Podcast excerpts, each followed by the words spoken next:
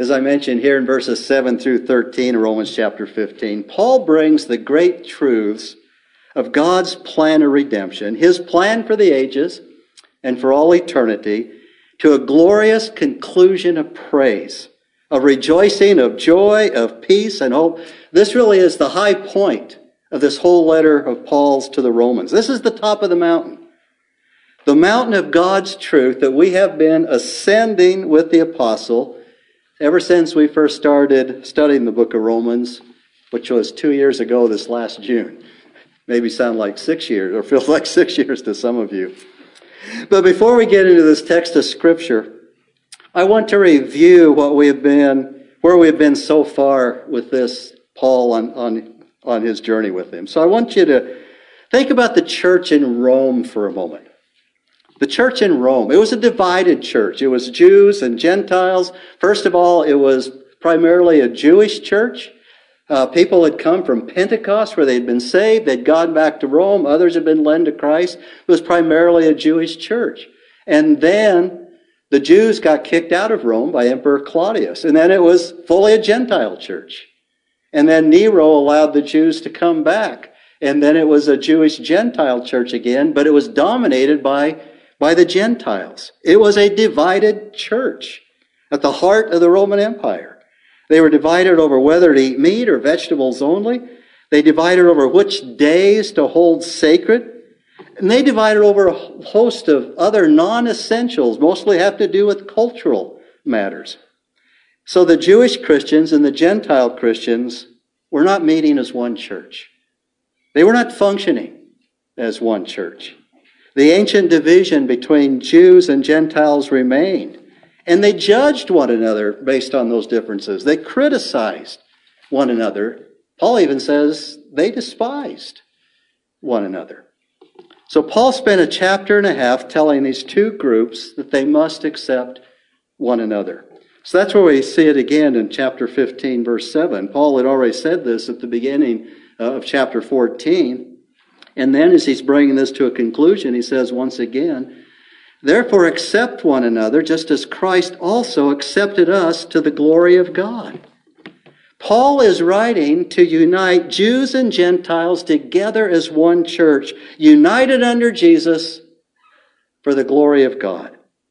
That they would glorify and praise God, as we talked about before, as one voice. That they would be one church at the heart of the empire of Rome. So let's think about Rome for a minute. Ancient Rome. In Rome, they declare Caesar is Lord. Caesar is worshiped as a god. He is Lord. Caesar has brought the nations together under the authority of Rome.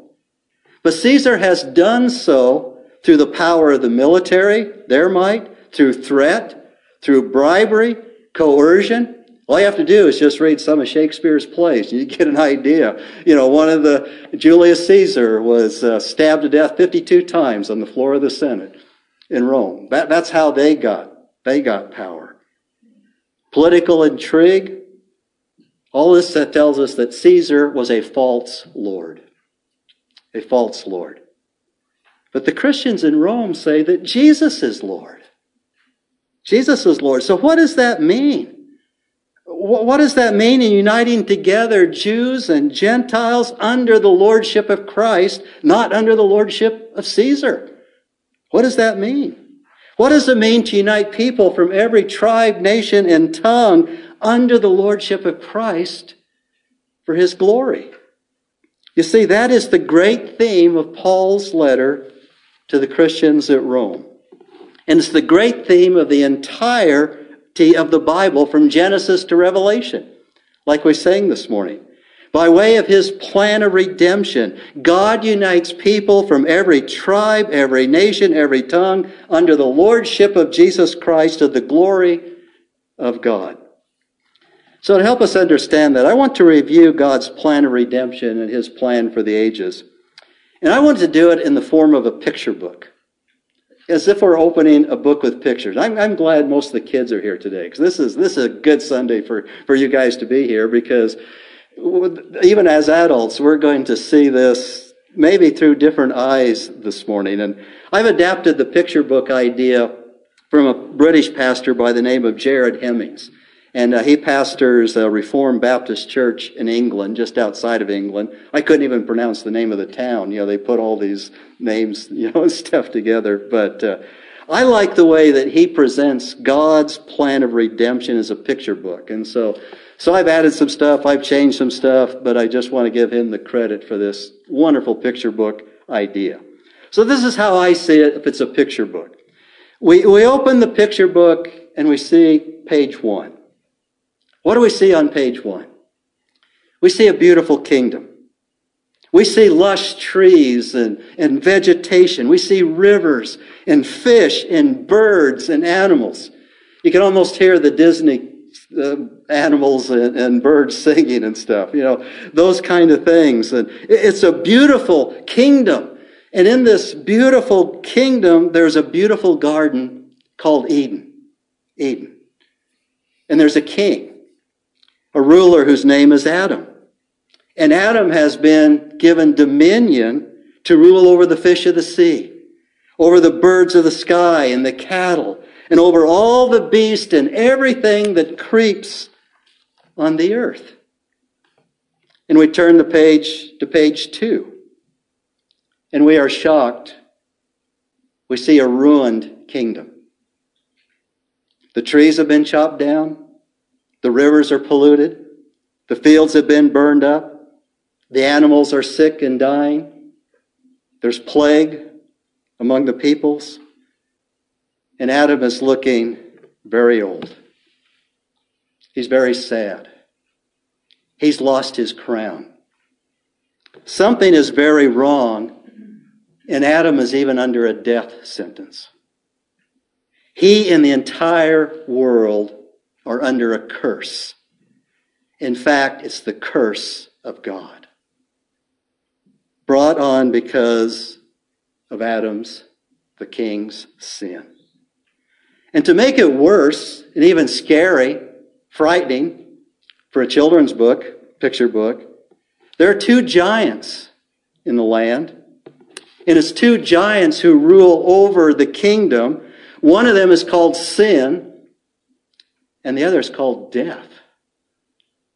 And behind these two giants and using them is a great monster, the God of this realm.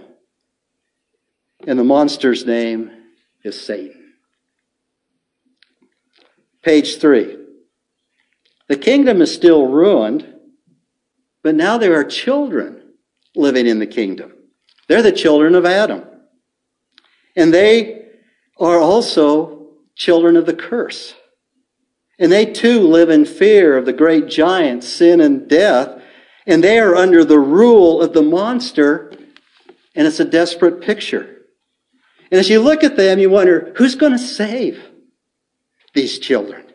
Who's going to save them? Who's going to save these children of Adam? So we turn to page four. And on this page, one of Adam's children is smiling. He's smiling. His name is Abraham. He's smiling because he has a promise from God. One of his descendants will save the world. And God said to Abraham, In you all the families of the earth will be blessed. No wonder Abraham is smiling. The people who are living under the curse will be blessed. Abraham, one of your descendants will bring the blessing of God. And it's a promise that God repeats to Abraham's son Isaac and to Isaac's son Jacob. It's a promise that's given to the patriarchs. It's the promise of a Savior, a Savior who will overthrow the monster Satan and will defeat the giants of sin and death. He will make an end to the curse and he will restore the blessing of God to Abraham's descendants. And not just to Abraham's descendants, but to all the families of the earth. And God repeats the promise that all the families of the earth will be blessed.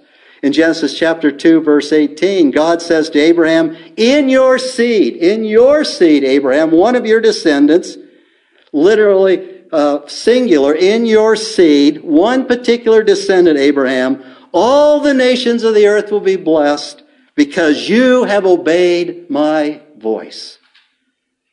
So we quickly turn to page five. We want to see who this descendant might be. And on page five, you find a family tree. You've seen these before. And we trace Abraham's line to Judah. And we trace Judah's line to a king. And now we think, now we're getting somewhere in this story. And we see a king, his name is David. And David rules in Jerusalem. And next to David in the picture book is the Ark of God, the presence of God. So David is reigning at God's right hand. David is the anointed of God. It means the, the Messiah, the Mashiach of God. David is God's visible representation on the earth. And under King David, the people are blessed. And David didn't just rule over Israel, he ruled over other nations as well. And David has an empire that grows. And in fact, David invites the nations to come to Jerusalem to worship the Lord God. Maybe David is the promised Savior. Or maybe it's David's son Solomon, whom God called my son. And Solomon ruled over even a greater kingdom, and it was the golden age of the kingdom. And in this empire, there is peace. There is blessing. But as we trace the line of kings, we find that after Solomon died, and his son, and the next son, and so on, and so on for many generations, the line dies out. Maybe it's the end of David's line. Maybe it's the end of the hope of a Savior. So we turn over to page six. And at last he comes the promised one. And we trace David's line to a child, a child born in Bethlehem, which is what? David's city. And he's the legitimate heir. He's the legitimate king, and his name is Jesus. And when he comes, the faithful are waiting for him. They've been waiting for him for, for centuries, and including his own mother, Mary. And she said in her psalm of praise upon finding out that she would bear the coming Messiah, she said, The Lord has given help to Israel, his servant, in remembrance of his mercy, as he spoke to our fathers, to Abraham and his descendants forever. Mary knows that her child is the fulfillment of the promise made to Abraham. Then there was the news to the shepherds. Remember, the angel said to them, do not be afraid, for behold, I bring you great good news of great joy, which shall be for all the people. All the people, not just the Jews, not just the descendants of Abraham, all the people. All the nations of the earth are going to be blessed. The curse is going to be broken because Abraham obeyed the voice of God. And the angel continued, For today in the city of David there has been born for you a Savior who is Christ the Lord. The promised one has finally come. You shall call his name Jesus because he'll save his people from their sins. The curse will be broken. And then there's the aged Simeon in the temple where they took Jesus on the eighth day of his birth. I like to talk about Simeon as kissing all the babies and scaring all the mothers. You know, Simeon held this baby, Jesus, and prophesied and said to the Lord, Lord, my eyes have seen your salvation which you have prepared in the presence of all peoples, a light of revelation to the Gentiles, to everybody, and the glory of your people Israel. There it is again. It's not just Jews, the seed of Abraham, it's all people. A light of revelation to the Gentiles and the glory of your people Israel. And as Jesus grows up and begins his public ministry, what do we see? We see him driving back the curse and establishing a new kingdom. A kingdom that comes from outside of this world to take over this world. And the kingdom is called God's kingdom, the kingdom of heaven. And wherever the king goes, we see the demons fly, the monster is on his back foot, we see the sick healed, even the dead are raised, and incurably wicked sinners meet with the king and their lives are transformed forever. Here is the promised Savior, and He is bringing blessing. And we turn over to page seven, we once again see a shocking picture. Because the monster fights back. Because Satan still rules over the nations. So what does he do? Satan unites the nations against the king. He unites Jews and Gentiles, Herod, Pilate, Caiaphas, to rid the world of the king. And they nail him to a cross, and he dies. Our great hope, the king who is going to change the world, is dead. The king is defeated and the monster has won. Or has he? But the book is not finished. Page 8. The king does what? He rises from the dead. He ascends to a throne, not in Jerusalem, he ascends to a throne in heaven at the right hand of God, at the right hand of the Father, where he is crowned King of kings and Lord of lords. And on account of his resurrection, he now he has even greater authority. He is the Son of God seated at the throne of the universe. His power is invincible. His rule is unchallengeable. And it was by his death he conquered sin. He has conquered Satan. He has conquered even death itself. And by his death he made an end to the curse. And now from the throne, he sends down his Holy Spirit and he sends out his messengers, those whom he saved, and they go out with the good news that Jesus saves.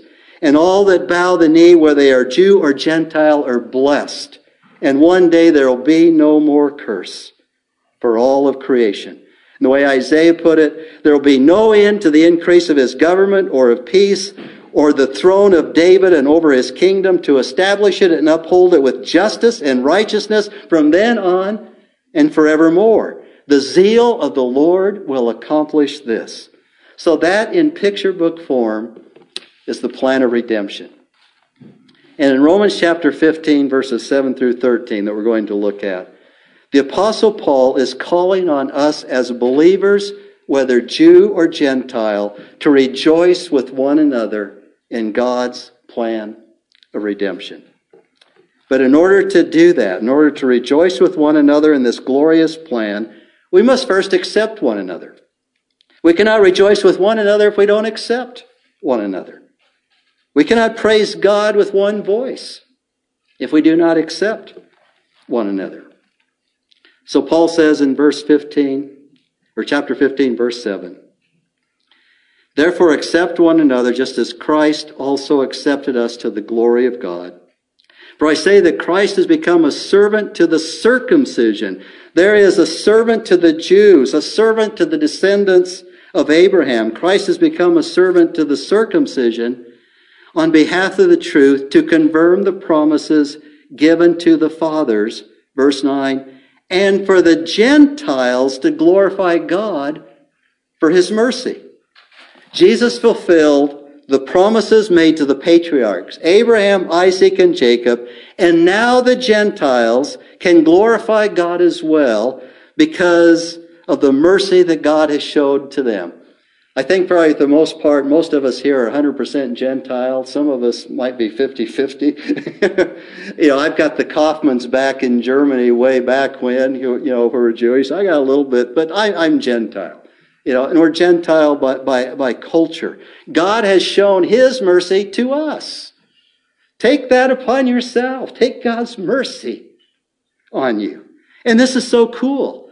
God's redemptive plan was that through the Son, born as a Jew as to his human nature, that God might reach out his reconciling love to those of every nation under the sun. It was God's plan all along to fulfill his promises to the descendants of Abraham, and it was God's plan all along to include the Gentiles, to have mercy on the Gentiles. So to make this point and drive it home as a point of rejoicing as Paul finishes up this, this section, which began back at Romans chapter 1 verse 1, Paul launches into a series of quotations from the Old Testament which support glorifying God for his mercy to the Gentiles. Verse 9. And for the Gentiles to glorify God for his mercy as it is written. Therefore I will give praise to you among the Gentiles and I will sing to your name. This is a quote from Psalm 18, verse 19 where after the Lord delivered the psalmist from his enemies, we don't know exactly what his enemies, enemy, enemies were, but the psalmist, now that he's been delivered by God, he wants to go out into the midst of the Gentiles, into the midst of the nations, to tell everybody he can and sing the praises of God to everybody. And it's a psalm of victory. It's a psalm of victory, of praise to God, which is to be sung throughout the whole world. That now through Christ, as Paul uses this psalm here in verse 9, the enemies of sin and death and Satan have been defeated. The curse has been broken. The Savior has come. The kingdom has come. And now Christ rules as King of kings and Lord of lords from his throne in heaven. And we have a hymn in our, in our hymn books that, that really points to this, that expresses this praise to God. You might recognize it as, as I give you some of the words. We've a story to tell to the nations that shall turn their hearts to the light. A story of truth and mercy, a story of peace and light, a story of peace and light. For what? The darkness shall turn to dawning and the dawning to noonday bright and Christ's great kingdom shall come on earth, the kingdom of love and light. In case you want to know what's in the storybook, that's page eight in the storybook. So the psalmist praises God among the nations and next, Paul shows us that God calls the Gentiles to rejoice with Israel. Verse 10. Again, he says, Rejoice, O Gentiles, with his people. Rejoice with the descendants of Abraham. And this passage comes from Deuteronomy, and it's a psalm of Moses. And it was on the occasion of when Joshua is commissioned to lead the people in victory as they go into the land that God has promised them. They are to claim the promised land with Joshua as their leader. And it's a psalm of victory sung by Moses for God's faithfulness in past victories and for his faithfulness of what he's going to do in defeating the, the enemies that are ahead.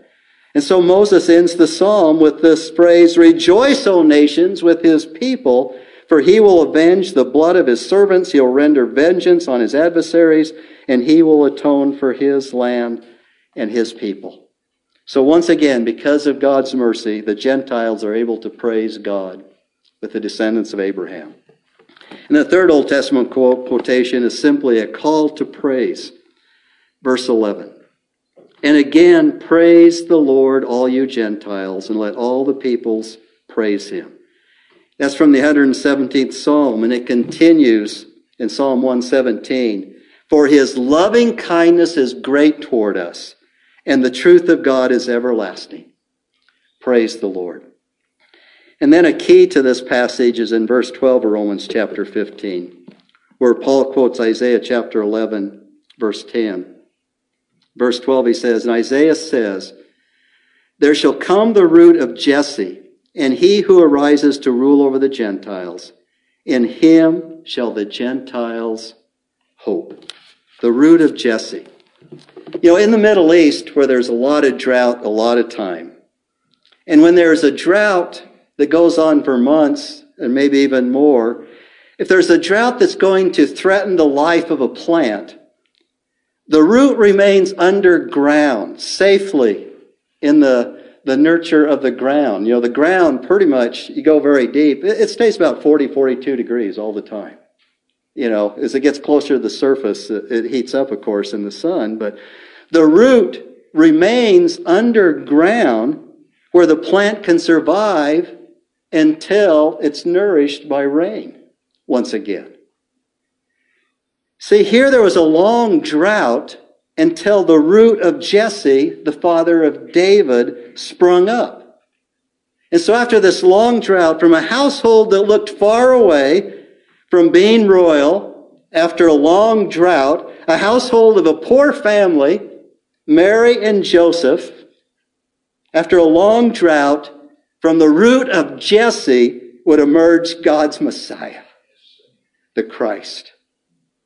And the point of Paul's quotation of Isaiah here is that the Messiah would be the one in which the Gentiles could set their hope.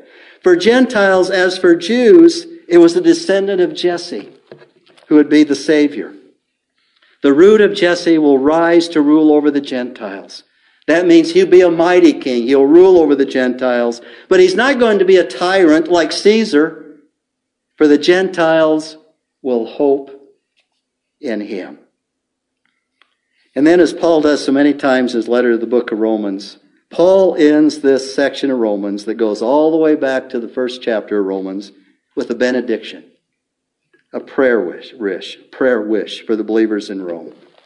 Verse 13.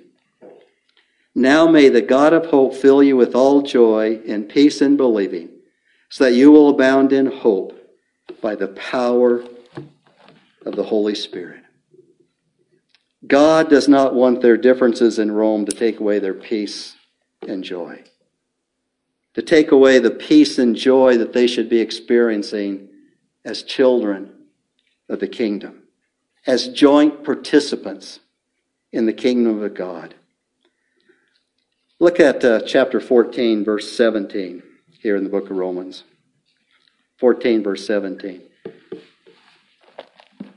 Because here we have a definition of this kingdom that we've been talking about. It's not the only definition, but it's a pretty clear definition. For the kingdom of God is. You know, that's like saying a cookie is, or, you know, whatever it is. We're defining it. How would you define the kingdom of God? And he says it's not eating and drinking because they were dividing over whether to eat meat or not meat or only to eat vegetables, what days to, to worship and those kind of things, hold sacred. It's, it's not that. It's not these non essentials. But the kingdom of God is righteousness and peace and joy in the Holy Spirit. It is only as the God of hope fills us with peace and joy that we are able to abound in hope. To realize the hope that we're a new people of God, in which Jews and Gentiles praise God with one voice. But as we conclude, I don't want you to miss what Paul says here in verse 17. He gives us that definition of the kingdom of God. He has told us what the kingdom of God is. So I would like to add an appendix, Appendix A, to the picture book. Now, what does an appendix do? You know, you're reading a book, and you know the appendix fills in some of the blanks that they don't have time or don't want to take to, to put in the regular part of the book. So they'll add an appendix. Appendix A, the kingdom of God. It is righteousness. It is peace. It is joy in the Holy Spirit. And that's what we all want, right? That's what we're all looking for. Because it's when we have that, we abound in hope, in the power of the Holy Spirit. In a moment, as we take, uh, participate in the Lord's Supper together, I'm going to add an Appendix B, an Appendix B to the, to the, to the picture book. But let's, at this moment, go to Lord in prayer. Our Heavenly Father, I just trust, Lord, that your Holy Spirit has made this so plain to us this morning, Father. And that we understand what the kingdom of God is and why Jesus died on the cross for our sins. That whosoever believes in him should not perish, but have everlasting life.